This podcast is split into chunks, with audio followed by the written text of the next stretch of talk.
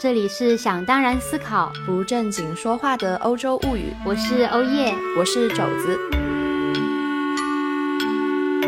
It's time to travel. It's time to go. It's time to pack my little darling. We're gonna find another world. Oh, can't you see? You belong to me. It's time to travel. It's time to go. Hello，大家好，我是在四川过冬出门就像速冻水饺进了室内两面煎熟后才解除物理封印的肘子。你是在说什么？我我真的可能太久没有录播客了，我觉得已经产生陌生感了。我我是普通话又要话开始不利索的了的欧耶，对，真的好久不见了，嗯感觉是失踪人、失踪人口回归。刚刚还在说普通话都不利索了，嗯，上次更新好像还是六月还是七月，七月吧。但是我们也深刻反思，以后绝不放任自己断更这么久了。嗯，我我我其实想说嘛，不是疫情之后嘛，嗯嗯，就二零二零年的时候吧，就是中文播客，你知道在数量上有一个井喷式的发展。我记得当时有一个说法，就是说大部分的播客一般都撑不过六个月。就是说，坚持六个月之后就会停更，然后消失，怎么怎么样？呃，好巧不巧，我去看了一下我们的更新时间，从二零二零年的十一月开始，几乎是风雨无阻，双周更，一直到了去年的四月。然后你掐指一算，不就刚好是六个月吗？嗯，好，哎，好像是七来着，这是十二一，对，你还要数一下。对我，我只能说，我不得不佩服这个说法了。而且他的这个判断其实是有一定根据的。播客本身就是一个看起来很轻松、很简单就可以开始，但其实你想要把它做好，也并不是那么一件简单的事儿。六个月可能刚好就是一个嗯新鲜感慢慢消失的一个过程。呃，当然还有一个更重要的一点就是，其实长时间的内容输出也必定是需要你本身有足够多的东西或者足够持续的一个输入，不然六个月其实很容易就把你的原本的储备也好，或者是你可以聊的话题就聊枯竭了。嗯，然后我们其实好好反思一下自己，在七月的时候，我们更新了一期关于饭圈的话题，是觉得我自己聊的非常喜欢，就不管是信息量还是观点的表达，我都觉得聊得蛮爽的。周围的朋友也在这一期给了我们一些意想不到的反馈，我是觉得蛮惊喜的。当时那期播客里面，其实我跟肘子有说到这个话题，我们想再做第二期。从另外一个角度，饭圈经济的角度去探讨一些规则、玩法、造星的模式和各个环节，详细的聊一下这个话题。但是没有想到的是，刚录完那一期的时候，刚好呃上线，去年七八月的时候，监管政策就出来了，对于饭圈娱乐圈下发了各种史无前例的整治和封禁。我们想要聊的那些所谓的什么饭圈模式呀，什么商业模式、追星必备的一些手段呀，利用饭圈盈利的那一套体系，可以说立马就成了一个过去式，成了历史了。我们在那个当下其实是自觉没有办法在一个嗯变动、充满不确定性的这个巨大的洪流中，掌握足够客观的角度和信息去做相关的讨论的，所以当时也没有再做下一期的内容了。嗯，同时我也在想，好，就是不仅仅是被 pass 掉的这一期，我们中间空档了那么久。简单的来说，我是觉得有两个大方面的原因，想要在这一期跟肘子一起聊一聊，以及我们这一大半年的一些经历变化和收获。嗯，我就先说一下我自己吧。嗯，外部的一些变化驱使下引发的一些心态上的变化。其实还有很多的话题，虽然可能跟被废掉的这个饭圈话题不一样，但是却是让我们觉得很难说在公共讨论空间中去展开聊聊的。我们在没有录播课的时候，其实是依然保持着非常密集和比较深入的沟通的。嗯对我们每周就电话里面都会聊很多。对的，我们也会去讨论一些现象、一些话题，但是时下的一些新闻舆论的走向，就是引发全网关注和讨论的大事件吧，经常会让我们觉得很疲惫，甚至是不想要参加任何讨论。首先是这些事件频发本身就让人有些疲惫，其次是这样的新闻频频占据社会头条、主流平台，也让人觉得很疲惫。再其次啊，我觉得可能经常看到这些讨论，比如。微博下面的讨论，很多二元对立的评论和缺乏基本沟通意愿和逻辑的话，还有就是很暴躁和偏颇的一些言论，当已经充斥了整个网络的时候，我觉得是会让很多真正想要去探讨这个事情本身、去思考的人，已经丧失了表达欲。大家已经习惯了十几个字就去下一个定论，做一个总结，不在意过程和你的逻辑了，他只在意你的立场是不是我们俩立场是不是一致的。只要不一致，你就被打入敌对，给你上价值、扣帽子。我相信很多人在看到某一个新闻，就算是想要有意见，但是其实根本就不会想要去呃公开评论自己的想法，或者是表达什么观点了。嗯，就关于你刚刚提到的这个外部因素嘛，我顺便想要补充的一点就是，啊，现在互联网对于热点的消费速度真的是太快了。热点永远追不上，转瞬就是旧闻了。就是当你还在谈论的仅仅只是上周发生的事情的时候，都会感觉好像恍如隔世。那我就想到，在以前民国的时候，大众对于时局的变化的关注呀，然后文人之间的反对观点什么的，就写文章、刊登报纸，一来二回 diss，然后 diss back，怎么都要耗费，就是耗时几个月吧。但是现在在微博上面，就一个热点，呃，上午、下午双方唇枪舌战。舆论场上沸腾完，然后就没有然后了。哪怕是关于很多这件事情的野生角度和需要我们去讨论的，但是时间已过，热点已过，网友也就不再有耐心和兴趣想要去听你细说什么了。所以我不得不承认，就是有的时候在选题的思考上，还是会受到当下信息消费习惯的影响。但我承认这样，我不认为是好的。嗯嗯嗯，对。还有就是很多时候，我原本的性格哈。是在跟周围人或者朋友有不同意见或者是看法的时候，我应该跟肘子一样，我们都是那种不表达出来自己想法会憋死的人。但是现在我其实已经开始慢慢学会沉默，呃，学会糊弄学。呃，一定程度上来说呢，这其实也是一件好事儿，就是不再那么锋利，不再那么强调自我的观点。但同时，在某一些方面、某一些时候的闭嘴，并不见得是因为我真的接受我们的不一样，而可能是。我就觉得这个人说话连基本的事实支撑或者基本的逻辑都不通，就开始给你讲你的这个观点了。那我的闭嘴只是觉得无力、疲惫，懒得从头再跟你掰扯了。一旦当这样的心态或者呃事情放大到公共讨论议题的时候，就如同我们在《欧洲物语》第一期的节目里聊的话题一模一样的，就成了所谓的沉默的螺旋。做播客也一样，很多时候觉得懒得聊，并且你聊了依然也改变不了任何。一方面内心是有表达欲的，但是一方面其实又丧失了表达欲了。很多事情很复杂，就是并非轻易可以去下定论的。有的时候就会不再想把它整理清楚，去系统性的思考，甚至觉得讨论失去了意义了。但其实也同我们在第一期节目《沉默的螺旋》里讲的一样，我们做这个播客的初衷就是为了满足自己的表达欲。就是想要能够在极其快速的信息流动下，也能够慢慢的梳理和整理自己的思考，然后一起去讨论。到现在，我们两个还是一致的认为，我们就是两个当代的普通青年议员，没有什么学术大牛、行业大拿来做加持或者什么信息增量。可能到以后，或者在呃整个互联网长河的历史来看，我们的播客。留下的也不过就是两个当代青年对于现在当下的一个思想交流的记录罢了。当然，也不可能代表所有青年，只是其中的一小部分。但是，我们通过播客的这个传播介质，把我们的想法记录下来了。所以，嗯，之后我们也不会再想被这个话题有没有人关心，这个标题是不是更容易被人点击，甚至这个话题聊久了到底到底有没有意义啊？就是不再会被这样的事情所绑架了。呃，我们还是决定要更加坚持的去做自己，哪怕显得不合时宜，也准备尽可能的把这件事情给坚持的做下去。嗯，对。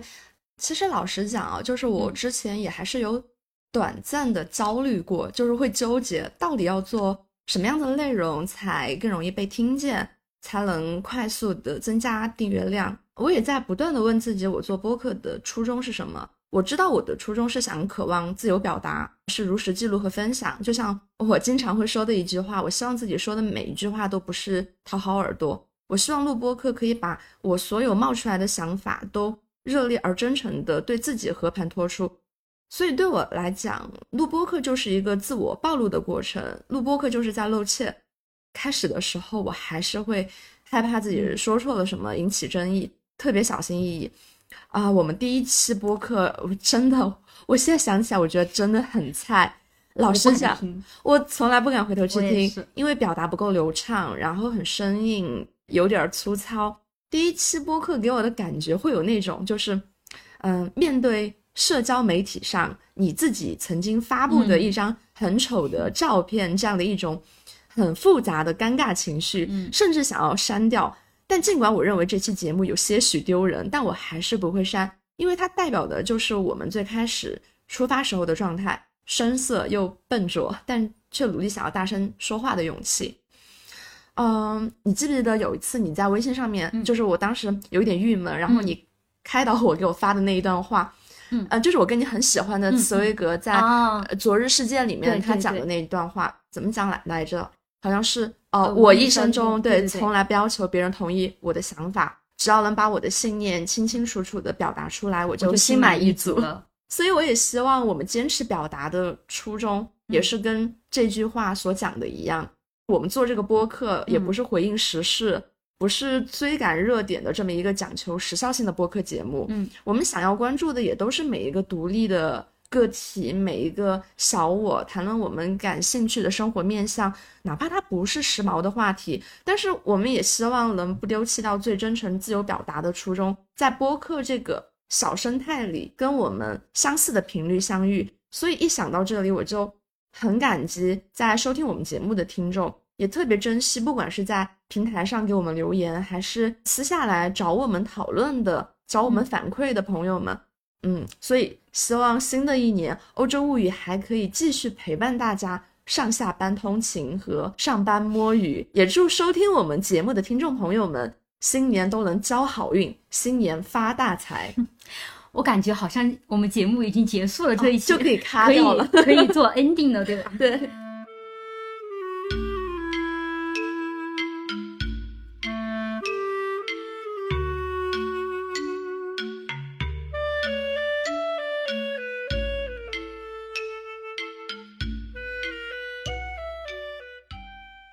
刚刚我们可能讲的都是一些呃外在的环境影响。其实去年下半年我们两个人的个人生活上也有挺多变化的。首先是肘子，可以说是从毕业之后就开始的一份稳定的高校工作离职了。然后我觉得你应该是有很多心路历程想要分享的。嗯，在你聊之前啊，我我也简单先分享一下我去年的一些生活的感悟吧。好啊，因为去年其实。年末各种总结满天飞的时候，我有感受到周围有很多人都会忍不住去感慨，去年这一年其实过得挺没有真实感的。嗯，就是可能因为疫情也还在不断的反复，然后各种活动都还很受限制。嗯，就每一天都是不断去复制每一天，根本没有来得及意识到，其实疫情爆发已经两年多了。我当然也是有这样的时间飞逝的感觉。但是我个人觉得哈，我还算是在这样的一个环境下找到了自己的节奏，也比较好的享受了当下的一个状态。嗯，有段时间，我不知道你记不记得，在网上有一个有一个很多人都在转发的段子，嗯，就大概是说哈，嗯，别人的二十几岁，阳光沙滩海岸线，随心自由自在的呼吸；我的二十岁，口罩健康码，行程码，居家隔离，新冠，我怎么能不恨你？我的一生能有几个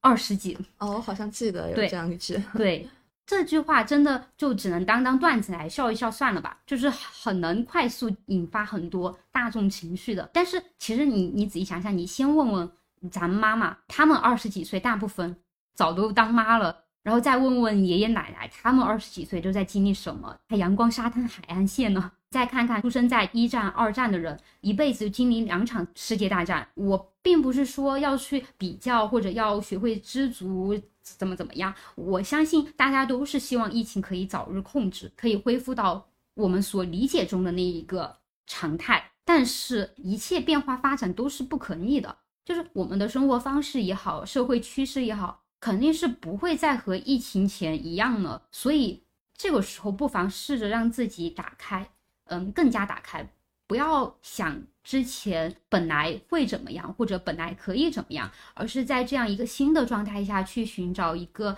新的可能性，就回归到生活。简单的那种小例子吧，就前几年可能大家一有假期要旅游，就会想要出国远一点的去什么欧洲，近一点的韩国、日本，去一个海岛，你少说也可以东南亚。但是仔细想想，我们这些大部分看似去过不少国家旅游的人，我们自己对我们自己的国家的省市究竟了解几个呢？我去年是因为各种各样的原因吧，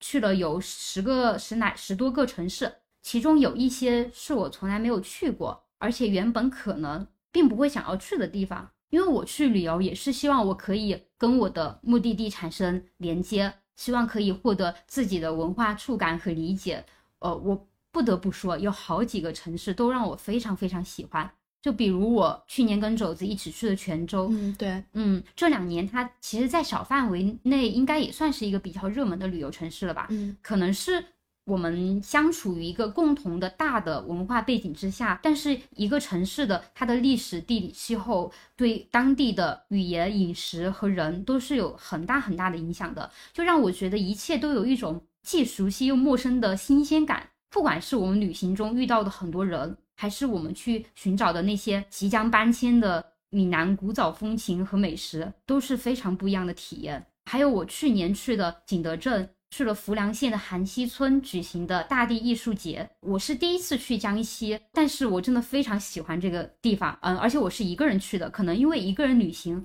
五感是会更敏锐的，就是能够注意到更多的细节，整个旅程实在是太棒了，所以我当时 抑制不住的，竟然写了一篇算是游记的东西吧，就是希望文字可以能够帮我保留当下的一个触感。我会把这篇粗糙的游记链接贴在 show notes 里面，嗯，因为它今年可能春夏秋也会，就是艺术在浮梁的这个展会还会继续开，呃，我很推荐大家如果有机会的话，都可以去看一下中国的大地艺术节。嗯，感兴趣的朋友可以在我们的 show notes 里面的链接。好嘞，呃，然后话拉回来哈，我我还想就是说，我去年就是在一本书里学到一个语言学的术语，就是说有些活动是。终结性的，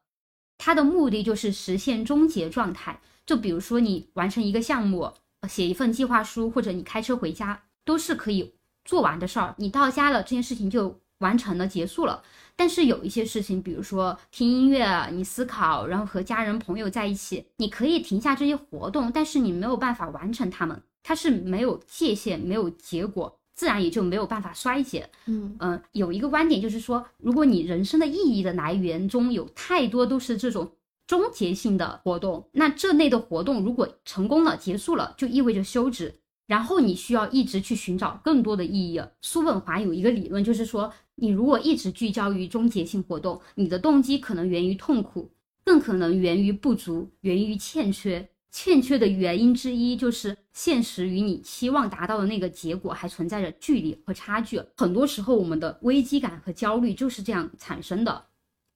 我之所以会在去年疫情笼罩之下，觉得自己过得好像还挺丰富的，可能也是我学会了从那些呃非终结性的活动中感受到意义和快乐。我去年在烟台去找我的老朋友。我们两个几乎是同时从日本回到国内的。他的家在烟台，离海边很近。然后我们吃完晚饭，散步到海边，整个广场上都是那种嗯遛弯的居民，还有那种就是虽然技术不太好，弹吉他、弹唱的街头艺人吧。我们坐在广场中间聊以前的生活，也聊现在的工作。海上的夕阳是真的很美，肯定不是我平时在上海可以轻易看到的。它让整个眼前的画面都笼罩着一层就是那种粉紫色的滤镜。但是在那一个时刻和那个当下，我是真的感受到一种生活在当下的真实感吧。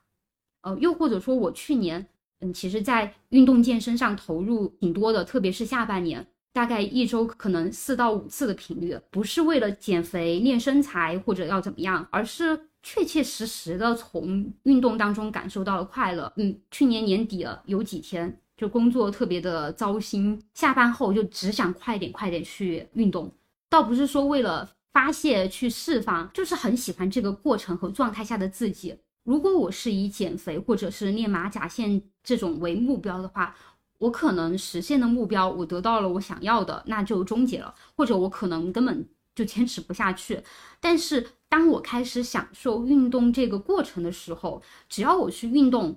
我就能从中感受到快乐。这就是我想说的那种活在嗯当下的这种快乐。这种活在当下，并不是说就要你去躺平，或者是不再去追求目标，而是学会让自己换一个状态，去感受一些过程。这就算是我去年的一些粗浅的收获吧。说回我的一个情况吧，其实嗯我们两个平时一直都在跟进对方的生活状态和变化，嗯在感受性层面，其实跟你刚刚讲到的有一些还是有一点共通。那我想分享一下的是，我离职后回来，把自己的注意力从对内的观察和思考转移到了外部世界的互动上，感受到了久违的自在。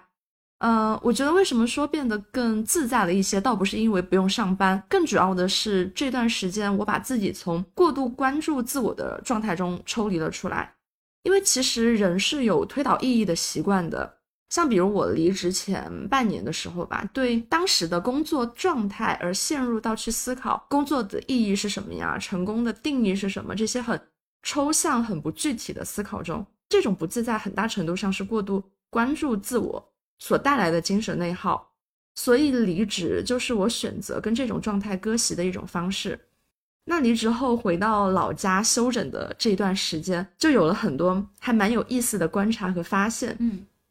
你知道，像我们就是三四线小城市的社区，几乎都是人人都认识彼此的那种。嗯，走到哪儿都有人跟你寒暄两句，进了电梯几乎都有人跟你打招呼呀、点头什么的。然后呢，我们那一片儿的街坊邻居不怎么认识我，因为我以前很少回去嘛，但几乎都认识我家狗。然后我下楼遛狗的时候，才开始几天，好几次都有和 附近的路人投来异样的注视，嗯上下打量，还会有人试探性的、小心翼翼的叫一声我家狗的名字，测试一下是不是被绑架了。可能是因为平时遛狗的时候都是我家里人，彼此很眼熟嘛，所以当看到一个不怎么熟悉的陌生苦瓜脸女子的时候，牵着狗就会以为，哎，我是不是偷狗的人？就假如说，如果我家狗稍微跟我有一点反常的举止，我觉得路过的邻里真的是大概率会报警说我偷狗的。就是这种小城市的人，真的会很热心肠，也不会顾虑说自己的行为，呃，会不会是在管别人家的闲事。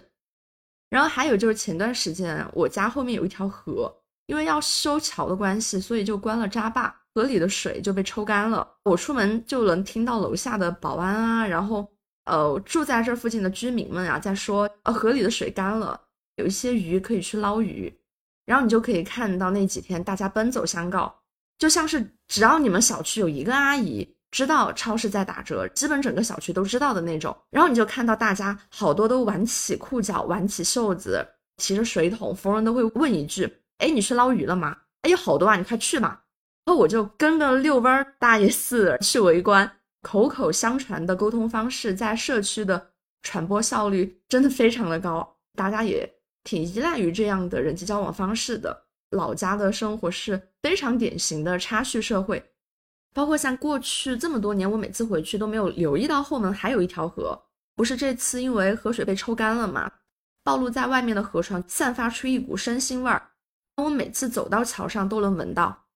还有附近的水果业态也非常的粗粝，果农卖水果的陈列方式也是和超市里不一样的。比如说柚子就跟才从树上摘下来还带杆带叶的，很野生。再加上河床散发出的生腥味儿，会有那么几个时候你不知道你自己在哪儿，好像觉得自己是在海岛上。但是这种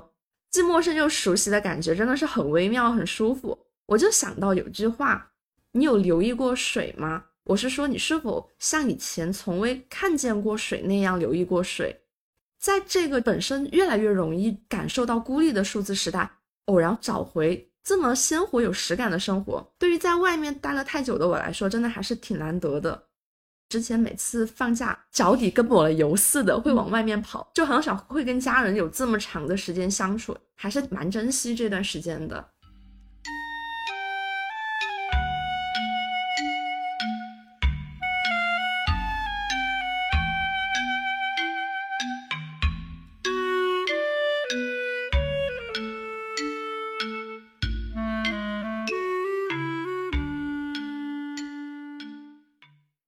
关于工作和选择，我其实还蛮折腾的。我觉得我跟肘子应该是属于两种类型的极端代表吧。对，我现在的这份工作，呃，是我干的最久的一份工作了。我在毕业的前两年，几乎是无缝衔接的去了五家公司。呃，先是毕业后留在日本工作，又去了北京，然后又回到日本，再是疫情后到上海。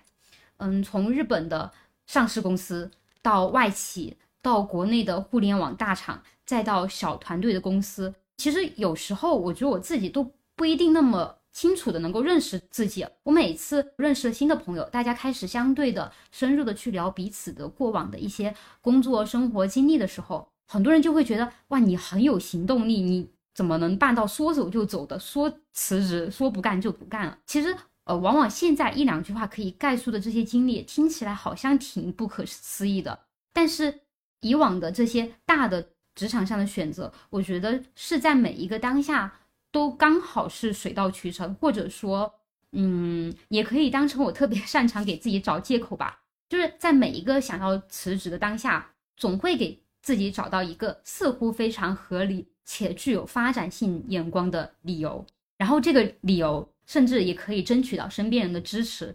嗯，当然，这在很多人眼里也是极其没有定性。嗯，不负责任、没有规划、年轻冲动的表现，我也承认，以上这些其实通通都是我以前的毛病。刚毕业的时候，我是相当缺乏社会经验的，我不知道自己到底在做什么，到底要做什么，对大部分的行业和工作是没有一个十分清晰的认知和概念的。我对很多事情的理解，其实也都是自己想象中的。在学生时代，我们学的是。嗯，美学学的是艺术学，一些形而上的抽象的东西。但是在我从学生过渡到职场人的这个时候，其实是没有一个系统的过渡期，没有谁来告诉你有很多社会规则、职场规则。嗯，的确是有很多人只是处于机缘巧合选择某个专业，或者落入了如今的职业轨道的。因为我的前几任公司其实都发展的蛮好的，也比较有影响力了，周围。有些人，包括我自己，偶尔也会觉得，那当时要是我一直在，或者要是没有辞职，是不是就会不一样了？那说不定现在又可以怎么怎么样了。但是，嗯，转过来一想，就不同的选择是没有办法被验证的。就你只活一次的人生，永远也无法验证每一个选择的对错，只能去假设。而这个虚无的假设，真的只会让你一次又一次的陷入后悔和痛苦。真的是没有什么是绝对正确的选择，我们大部分的选择都是只能取一些舍一些，而不能拥有全部。所以看得开的、活得潇洒的人就会说服自己，那我取的那一部分就是最好的。但是看不开的人永远就会盯着自己舍弃掉的东西，总是把注意力集中在自己失去了什么，而不是得到了什么，甚至会觉得没有得到的、没有尝试过的东西才是更好的。而且平心而论，好，剥开所有工作的外表光鲜，我相信他们背后付出的努力和艰辛肯定并不少。而我之所以辞职，不就是因为我做不到吗？或者说不适合，嗯，或者单纯的就是时机不对吗？没有什么工作是可以单纯的靠坚持下去就能成功的。所以我会一直觉得，我所有的这些工作经历完整的拼在一起，才形成了现在的我。这些经历对我的影响很大，每一段经历都构成了现在的我。我在这些社会经历中重新构造或者坚定了我的一些想法，才真正开始形成了我自己一个更加完整的思考逻辑体系。嗯，那说回我的情况的话，因为我毕业后还算顺利的进入了背靠高校的这样一所心理测评和课程研发的机构工作。老实讲，其实也是因为运气好，家里的长辈就是有做心理学专业的研究工作的，所以我才有机会能够接触得到，有师傅引进门的这样的一个契机下，也就进入了这个行业。同时，这份工作它非常的宽松、扁平，没有职业等级化的压迫环境，没有严格的 KPI，最爽的是还有寒暑假，因为不会迫于营收的压力。不会说因为要迅速做出流量收割的工具而要去赶进度。总的来讲，我过去是一个一点儿也不急功近利的工作环境。去年还是选择了离职。其实大家应该都知道，就是去年的教育行业经历了相当大的一个政策性的转折，就是双减政策。对我身边很多朋友、同行都是教育工作者，有的是主动，有的是被动的选择了转行或跳槽。我虽然并不是受到政策波及的这一部分，照理说对我的影响并不大。但即使这样，在外部环境本身非常的就是不确定性的时候，我还是不合时宜的主动选择了放弃我人生中看似最确定性的一件事情，就是我的工作。我插一句啊，嗯，要知道教培行业本身就有数百万的从业者，那他们都面临着跳槽，就是说一时间你还多出了这么多竞争者去跟你竞争。就和上千万离开教培行业的教育工作者们一样，进入了去年的教育寒冬里找工作。呃，我为什么会在这个时候做出这么看起来不明智、这么冒险的决定呢？其实也跟我刚刚提到的这段工作经历有关。我过去是一段非典型的求职以及工作经历，但也正是因为它特殊，它一世独立，让我感觉自己有些时候好像没有参与到这个时代的变化，嗯，没有和当下的行业接轨，好像和周围的同龄人有一道壁。的时候和我大厂的朋友们聊天，我就觉得我们好像不在一个话语体系里面，我就会想啊，天呐，我每天过得这么松散，这么悠闲，我我正常吗？我这种思维是不是典型的被当下的社畜文化给 PUA 了？当然了哈，我自己其实也想得明白，就是这种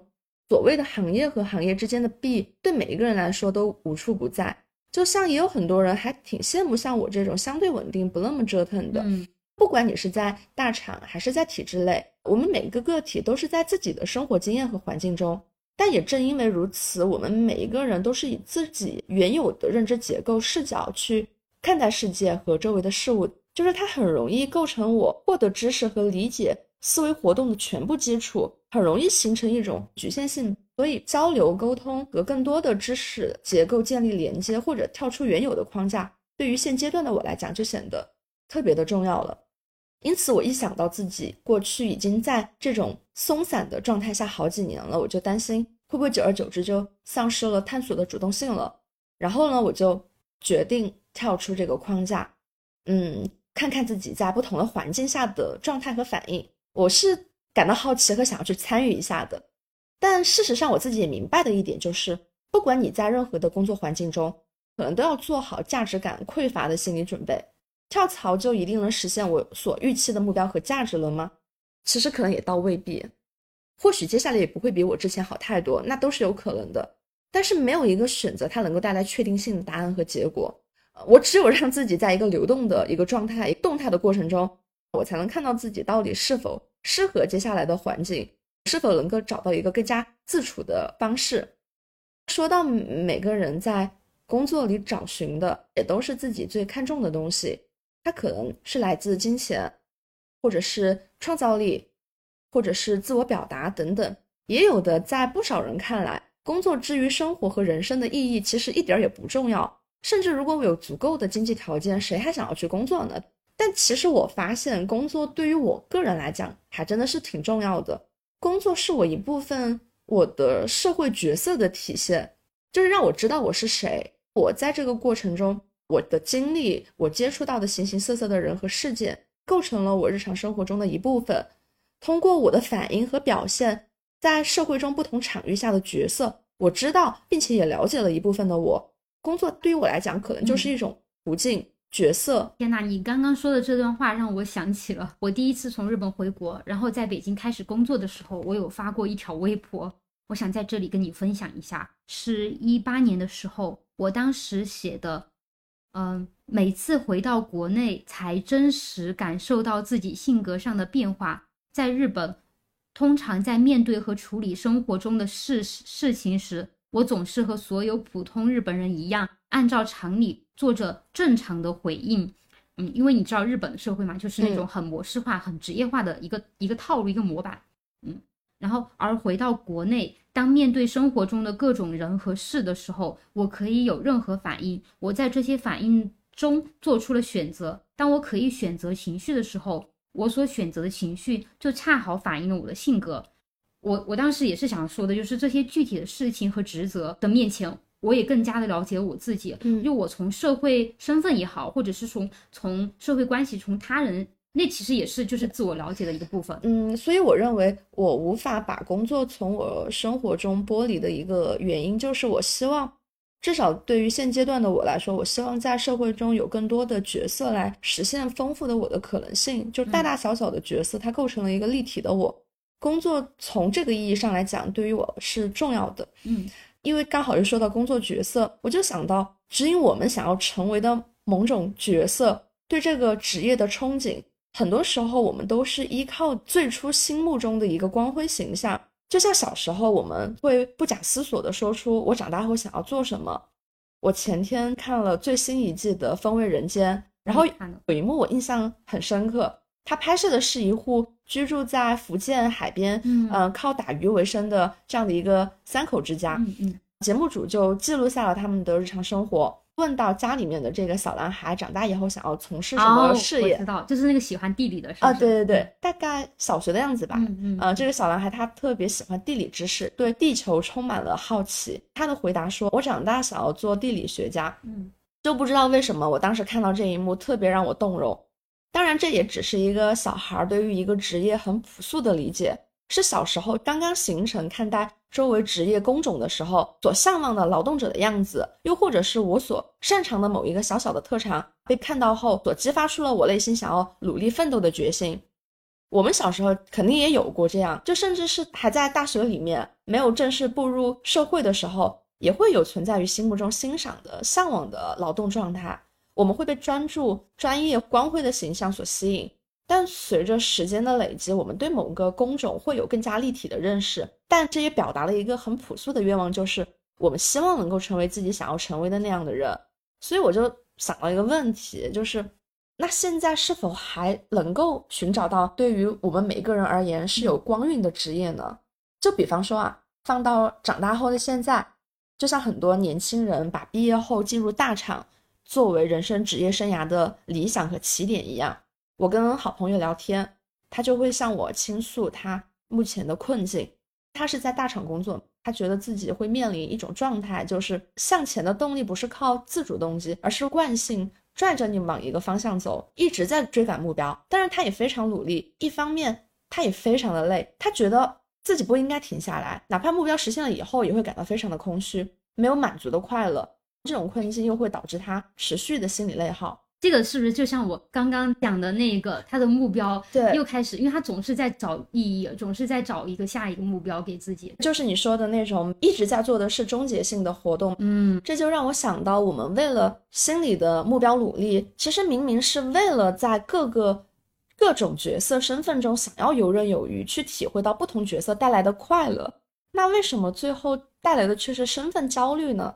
我也在想这个问题。今天职场人对工作的失望、不适感，有一部分是互联网大厂的特殊性，也有很多是大部分工种的普遍性。在绝大多数行业里，包括政府工作，已经达到了现代工业社会的高度精细化分工。我们几乎很少一个人从一而终的去完成一件事情，每个人都充当大事件中的小工具。呃，人和人之间的关系和交流呢，又在这种复杂的分工体系里面给隔断了。其实，关于我想要成为怎样的人，这种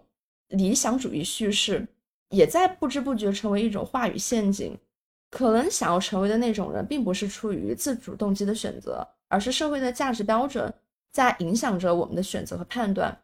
阿兰·德波顿谈到说，要警惕工作中的完美主义陷阱，就是说我们可能很向往某份职业，或许是我们看到，不管是因为媒体所阐述的，还是这个职业或某一个相关的成功人士看起来太完美，我们和职业偶像之间的距离容易被夸大，然后陷入一种拼命想要去追赶的焦虑中。嗯，而且好像在任何时代，人类都有扎堆的倾向。一旦存在着某种被过度美化的巅峰事业，都会有一种趋之若鹜这样的心态。有时候真的不必太过在意被人们称之为巅峰的职业或者事物。嗯再就是要警惕科学思维，就是放进保险柜一劳永逸这种叙事。这种想法的可疑之处就在于说，想要在一件事情还没有发生之前就试图做出不可更改、不会出错的决定。嗯，包括每次我听到，不管是长辈还是周围的人语重心长告诉你，还是公务员铁饭碗，什么什么样的 选择才是不会出错的、啊，他们都希望每一步都走得非常的圆满，每一项人生决策带来的都是利益的最大化。嗯就像下棋一样，预知好几步之后会发生什么，不会做出让自己后悔的决定。可是生活的本质恰恰就是无常啊！对，而且还有一种我也很讨厌的，另外一种过来人的姿态，告诉你以后一定会怎么怎么样。就是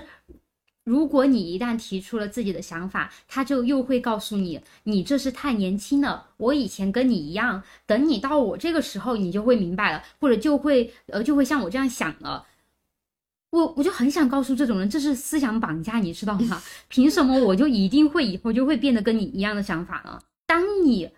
给他提出世界是多样性的，我们也许就不一样的时候，他就又会搬出概率告诉你，大多数人都会怎么怎么样来压制你，就是给你说，哎呀，这些啊，大多数人都这样的，怎么怎么样。万一在这件事情上，我们刚好就是那一个少数呢？我我能理解其中很多人是出于关心你，出于想让你少走冤路，可是你也不可能保证这个说的就真的一定适合我，就真的一定是正确的呀。包括像看似一劳永逸的选择，在现在这个瞬息万变的嗯世界里，也不能说是绝对万全的。我真的不敢说三十年后、四十年后，外部世界的规则依然是纹丝不变的。嗯像人口老龄化、人口红利一过，未来的养老制度真的能妥帖的照顾好每一个在今天信誓旦旦的说，呃，我选择了一劳永逸方案的人嘛？就拿二零一九年底法国针对退休制度改革引起的法国大罢工，不也是深刻的折射出了当代社会的某些困境吗？其实也就是想抛出一个疑问：真的是存在着一劳永逸、放进保险柜的人生选项吗？谁又说得清楚，当三十年后你重启这个保险柜的时候，依然能适应外部世界的运行规则呢？所以我认为这些都是不确定的。对呀、而且就是一个人从事什么职业才是最合适的这样的问题，有的时候我们刚进入职场也真的很难搞清楚自己到底想要的是什么，喜欢的是什么。我们的判断只是基于今天有限的知识对未来进行模糊的预期。对，你想一想，十年前还在全民批判什么网瘾少年，现在电子竞技都已经成了很多大学的新的一门学科了。呃，别说十年了，就五年前我们能知道电商主播、带货主播这这个工种吗？就一些职业行业在逐渐消失，一些从来没有的新的工种又在诞生。科技的发展已经很快了。然后还有不断变化的国际形势、政治政策，就像之前火热的不可一世的教培行业，可以说几乎没有太多预告的断崖式的没落。就一夜之间呢，去年的碳中和、碳达峰，是我们很多普通人才第一次听到这个词，才知道碳市场这么生意，但是它却已经是一个不可忽视的趋势了。同样的无法预知的疫情，然后引起了一系列的全球物流短缺、资源短缺。我们是不能用在当下的认知范畴去给自己十年后的职业未来做一个判断。对自己彼时彼刻的决定，真的不必看得那么绝对。嗯，摸着石头过河，走一步看一步的态度，可能反倒是能适应当下不确定性的方式吧。所以也不用紧张，把一年两年看得太过重要，而害怕付出机会成本。每个人的人生进度都是不一样的。我们的社会来自同伴压力，总是让我们认为好像工作是为了去企及到某个目标或者实现成就。但事实上，我只想平静地看待工作，只是一种生活方式而已。成就和幸福本来就是生命的例外，也不是必然。就像德波顿提到的，当人人皆能在工作和爱情中体验到幸福，成为一种信念的时候，其实也是一种很可怕的魔咒了。被异化了。聊到这里，嗯，最后我们就来个 ending 吧。嗯嗯嗯，今天我觉得我们分享一下我们为什么断更了这么久，包括我们这半年多以来的一些心境的变化，还有我们的一些生活上的体会和感悟。嗯，我跟肘子也聊了一下自己的一些职业发展的一些心境吧。就想到什么就聊到什么。这一期最后，新的一年，希望我们每一个人都能够找到让我们感受到生活实感的小火焰，并努力不让它熄灭。然后也希望我们每一个人都能够自由的选择，享受你所在的状态，以及任何时候都有重新开始的勇气。Time to depart. So hit the. Take your toothbrush, little darling. Take your luggage and your home. Don't forget the home. Oh, can't you see? You belong to me. Sorry for my English, but it's time to travel. It's time time